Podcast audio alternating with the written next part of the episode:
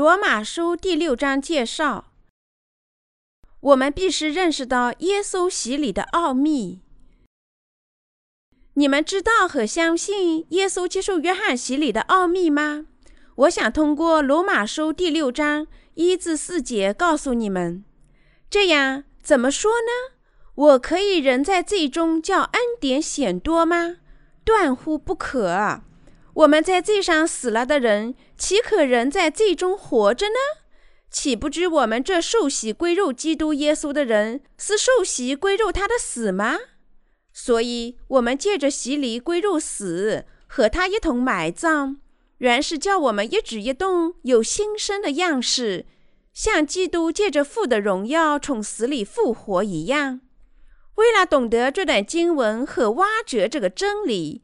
我们必须首先理解保罗在加拉太书第三章二十七节所表示的信仰，只有和他相同的信仰。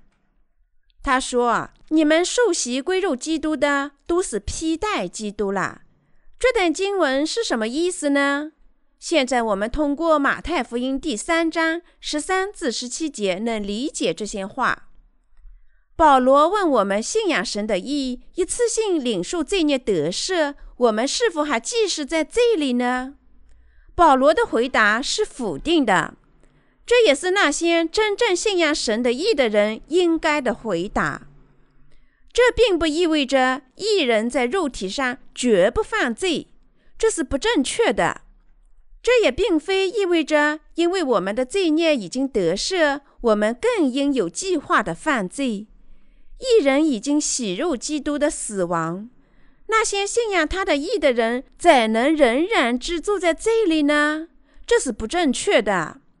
保罗在加拉太书第三章二十七节中说：“你们受洗归入基督的，都是披戴基督了。”换句话说，耶稣借他的洗礼斩价了我们所有的罪孽，在十字架上死亡。使那些信仰他的人因信被洗入基督，因此我们必须拥有这种信仰。我们必须拥有与耶稣洗礼联合的信仰。我们必须拥有与耶稣的洗礼及其他死亡联合的信仰。他说：“啊，你们受洗归入基督的，都是披戴基督了。”这段经文意味着耶稣在约旦河受约翰的洗。他一次性斩价了我们所有的罪孽，这还意味着耶稣在十字架上死亡，赎回了我们所有的罪孽。因为他受洗斩价了世人所有罪孽，理解和信仰这个真理，就是拥有与我们主联合的信仰。我们因为过犯与神的义隔离。你们知道约翰施洗耶稣，耶稣斩价我们所有罪孽与过犯吗？耶稣借着洗礼，一次性斩价我们所有的罪孽，在十字架上死亡，支付罪孽的公价。我们在神面前只能毕生犯罪，因此我们必须拥有与基督联合的信仰，把我们的信仰基础建立在耶稣洗礼及其十字架上血上面。只有当我们相信耶稣借他的洗礼成就了神的意识。我们才能与基督联合。谁顺从父的旨意，成就他的意呢？是耶稣基督他自己。耶稣一次性成就了神诸般的意。耶稣接受约翰的洗礼，担当了我们所有罪孽，才能支付罪孽的公价。如果我们想与基督联合，我们必须信仰他一次性涨价我们所有罪孽的洗礼。我们必须与我们的主联合，信仰他，因为他受洗成了我们永远的救世主。现在留给你们唯一选择是：你们是否接受这个真理，是信仰他在十字架上的流血，做神的子女，还是拒绝这个真理，注定在地狱里永远死亡？完全取决于你们自己。耶稣受洗。使我们的罪孽被除去。马太福音第三章十三至十五节。如果我们阅读马太福音第三章十五节，我们发现，因为作为一种成就神诸般义的办法，短语“因为”在希腊语中是 “hotoska”，意思是以这种方式最合适的，或者除此没有别的办法。说明他的洗礼是涨价我们罪孽最可靠的办法。这个词阐明耶稣借他接受约翰的洗礼，不可逆转的把人类的罪孽涨价到他自己身上。耶稣受洗时，我们的罪孽都涨价到他身上了。我们必须相信在罗马书第六章五至十一节中的真理：耶稣受洗使我们的罪孽被除去。他在十字架上的死亡，为的是拯救人类。为了向人还债，你们必须支付相当于债务的工价。同样，我们必须知道，我们的主为了除去我们的罪孽，用什么方法支付了多大的工价。耶稣受洗时。他涨价了我们从出生到十岁，然后从十岁到二十岁、三十岁、四十岁、五十岁、六十岁、七十岁、八十岁、九十岁所犯的一切罪孽，以及我们到咽下最后一口气所犯的罪孽。他受洗涨价我们所有的罪孽，支付了罪孽的工价。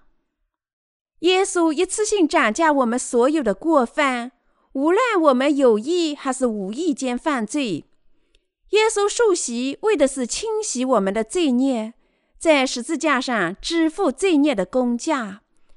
这是包含在水和圣灵福音中的真理，这是圣经讨论的内容。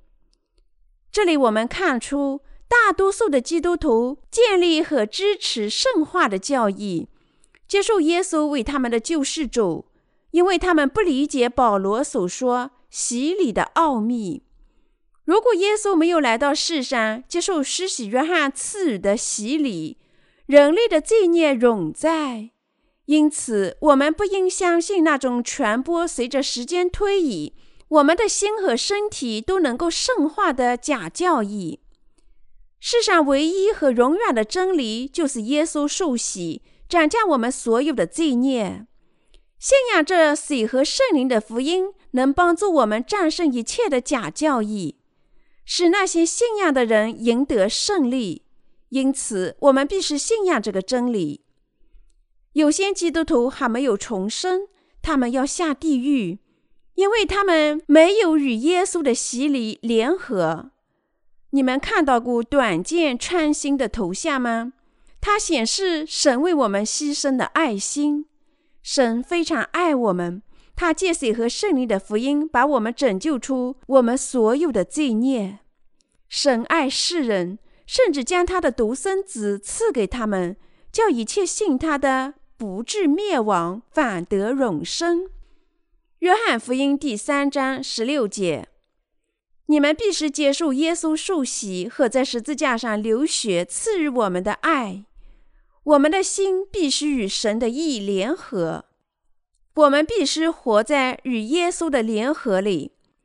与基督的意联合的信仰生活是美丽的。保罗在罗马书第六章果断地说：“我们必须因信神的意与神的意联合。”我们像保罗在罗马书第七章二十五节中所说的那样，在思想上侍奉神的律。但在肉体上侍奉罪的律，我们这样吗？是的，我们是的。所以，我们像保罗一样，必是心与神的意联合。如果我们的心不与主的意联合，会怎么样呢？我们会完全毁灭。与神的意联合的人，生活在与教会的联合里。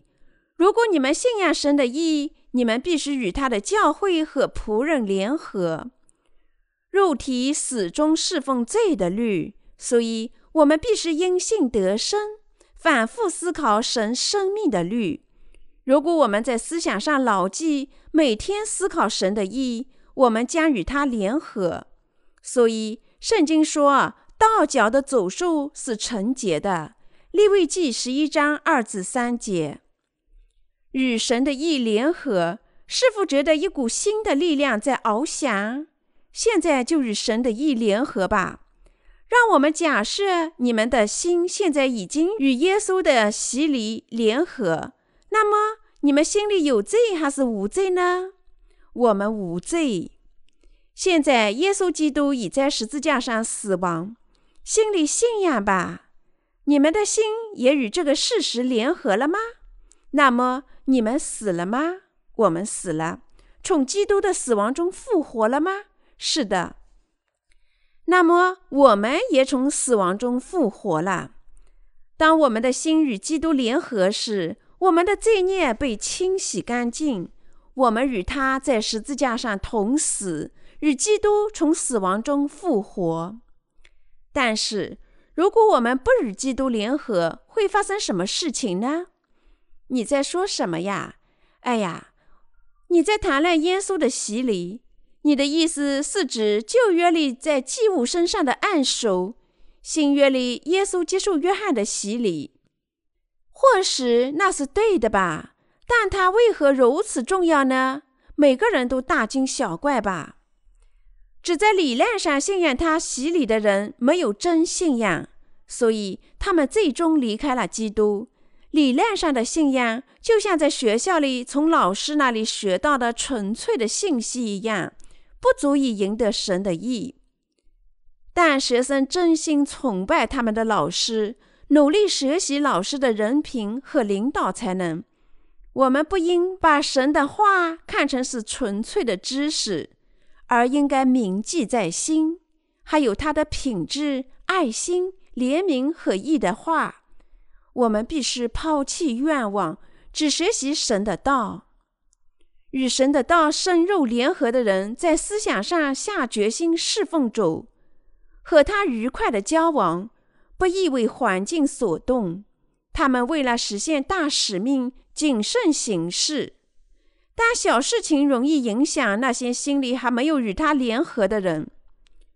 我们的信仰必须与神的意联合，不能让我们的心因世上的小事而受到动摇。心与基督联合的人被洗入耶稣，和他在十字架上同死复活，为的是被拯救出所有的罪孽。我们不是世上的俗人，所以我们必须相信，我们必须和他的义联合，取悦他。他称我们是义的仆人。如果我们与神的意联合，我们的心始终处于和平里。充满欢乐，因为主的能力属于我们，我们能过极其得福的生活，因为主大量赐予我们他福气与神圣的能力，让我们的心与神的意联合，那样你们能与像我一样的神的仆人联合，坚定的信仰他的话，和他交往，精力充沛的做他的工作。主清洗了你们的罪孽，即使你们的信仰如芥菜种般大小，和他联合，特别是他的洗礼，即使你们不足，我们感谢神借耶稣的洗礼与他十字架上的血赐予我们与主联合的信仰。我们的心必须与主联合，直至我们遇见主的那一天。我们靠自己是软弱的。所以，我们必须联合。你们了解心与耶稣所成就的义联合的信仰吗？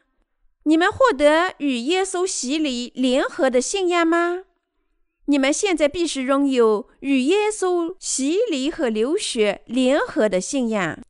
现在没有这等信仰的人不能得救，而过着不幸的生活。因此，神的意对你们的生活才是基本的。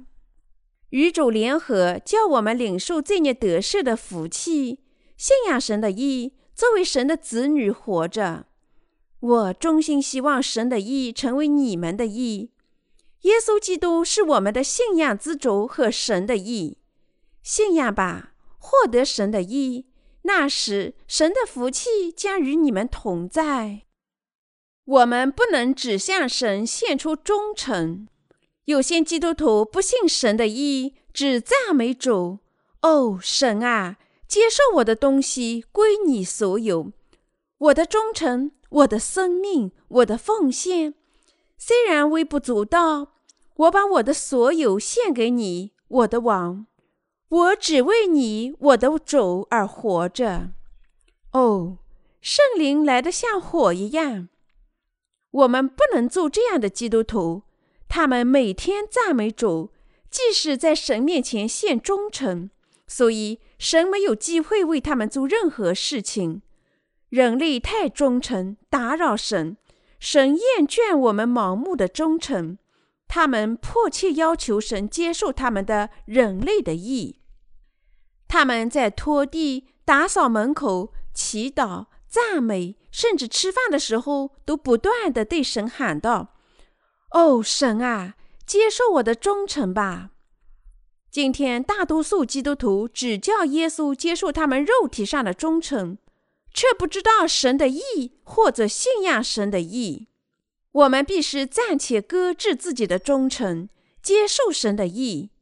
即耶稣的洗礼及十字架上的血，我们肉体上的忠诚在神面前没有任何作用，但人类依然要求神接受他们的忠诚，饶恕他们的罪孽。这等愚蠢的事，好比一个污秽不堪的穷乞丐向百万富翁倾其所有。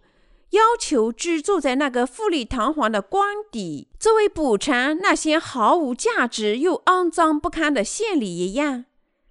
神不希望我们吹失自己，神希望我们信仰耶稣的洗礼及其在十字架上的血。基督教不是人在世上创造的宗教，基督教不像其他世俗的宗教。如佛教一样，是要不断的祈祷、鞠躬和纯洁自己。我们不应有这样的信仰，不应为求福气向世俗的宗教的创始人鞠躬和祈祷。我们不应献出忠诚就索取他的赐福，相反，我们应接受神的意，因为他要把这意赐予我们。当我们信仰耶稣，接受约翰的洗礼及其十字架上的流血时，我们便领受罪孽得赦。耶稣受洗斩价世人的罪孽，在十字架上牺牲，一次性涂抹这些罪孽，因此他无需重复他的洗礼与死亡。希伯来书第十章十八节说：“这些罪过既已赦免，就不用再为罪献祭了。”耶稣受洗转嫁我们的罪孽，死亡一次，从而实现了神周般的义。现在，我们信仰基督的洗礼和血，恢复了我们与神的关系。保罗继续说：“所以不要容罪在你们必死的身上作王，使你们顺从身子的私欲。”罗马书第六章十二节。我们将与基督、我们的主和永远的王中之王一同统治世界。罪不能统治你们，罪统治我们的时代结束了。我们绝不能顺从肉体的贪婪与野心。我们有能力战胜所有这些东西，因为主已赐予我们他完美的意。把你们的心和身体献作神意的器具。也不要将你们的肢体献给罪做不义的器具，倒要像从死里复活的人，将自己献给神，并将肢体作为义的器具献给神。罗马书第六章十三节，保罗告诉我们，抵制罪孽有三条重要的原则：首先，我们不应顺从必死的身体的私欲；我们必须拒绝旧的自我。出于私欲要做的事。第二，我们不能把肢体献作罪的器具，我们必须停止我们的肢体，即我们的能力被用作不义的器具。第三，我们必须献上我们的肢体作为神意的器具。在我们信仰耶稣前，我们向罪献出了我们的手、脚、嘴、眼睛，我们成了罪的器具。罪指向哪里，我们就跟到哪里。但现在，我们必须下决心抑制我们的肢体，献给罪，被用作不义的器具。我们绝不能不加任何抵抗，就让罪统治我们。罪的试探靠近我们时，我们必须宣布：罪啊，你已经在基督里死了。我们必须承认，神是我们一切活物的主。在信仰生活里，什么事情可做，什么事情不能做，我们都必须牢记在心。我们不能向罪献出我们的肢体，而要把它们献给神。我们必须做的事情和我们应该做的事情同样重要。如果我们不向神献出任何东西，就意味着我们把它献给罪孽。例如，如果我们向神献上时间，我们就没有把时间献给罪。我们必须成为罪的敌人，与神同在一家。我们可能说，我没有勇气战胜罪孽。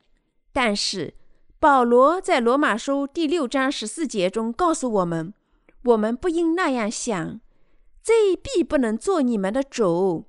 因你们不在律法之下，乃在恩典之下。如果我们仍在罪的统治下，我们肯定不会犯罪；但如果我们在神的恩典下，他就能保持我们，叫我们得胜。所以，诗篇的作者祈祷：求你用你的话使我脚步稳当，不使什么罪孽辖制我。诗篇一百一十九章一百一十三节。只要我们活在世上，罪就能找到我们。即使我们承认我们已经在基督里死了，罪仍向我们倾倒，统治我们。如果我们想在律法下成为义人，我们无法摆脱罪孽的统治。但我们必须牢记在心：我们信仰神的义，所以。最不能统治我们，我们必须知道这点，大声叫喊。你们大家都必须信仰神的义，嘴上承认，因为人心里相信就可以称义，口里承认就可以得救。罗马书第十章第十节。你们心里相信神的义，嘴上承认神的义，确实非常重要。因此。每当罪想统治我们，每当愤怒控制我们的思想，每当苟合与淫荡想使我们堕落时，贪婪能引诱我们改善生活，仇恨与猜疑膨胀，或者妒忌充满我们内心时，我们必须呼喊：耶稣斩下了所有这些罪孽。我们必须因信叫喊：罪啊，你不能做我的主。神用他的意，完全把我们拯救出来所有的罪孽、毁灭、诅咒和撒旦。短语“我们为神生活”意味着我们因为信仰他的意而过义的生活。神的意使那些信仰耶稣洗礼和血的人完全，所以我们因信仰他的意在罪上死亡，为神生活。没有什么东西比知道和承认我们因为信仰他的义从精神上复活更重要了。保罗说：“哪里罪显多，哪里恩典就显多。”罗马书第五章二十节。有些人误解他，说即使犯罪是为了赢得更多的恩典，但保罗驳斥他们。他们在信仰他的洗礼和血后。有些事情还没有解决，世俗的罪孽笼罩我们，想控制我们的心。但是，无论什么时候发生这样的事情，我们都能依靠神的意，因信战胜我们的软弱与不幸。我们作为神的子女生活，我们是他所喜悦的。有了这样的信仰，我们能够在罪上死亡，为神生活。我们信仰和追求神的意，就能过好余生。一旦我们到达他的国，我们就能永远生活在那里。罗马书第六章二十三节说：“因为罪的工价乃是死，唯有神的恩赐在我们主耶稣基督里乃是永生。”阿门。凡承认基督是他们救世主的人，都信仰他洗礼的能力以及十字架上审判作用。阿门，哈利路亚，赞美主。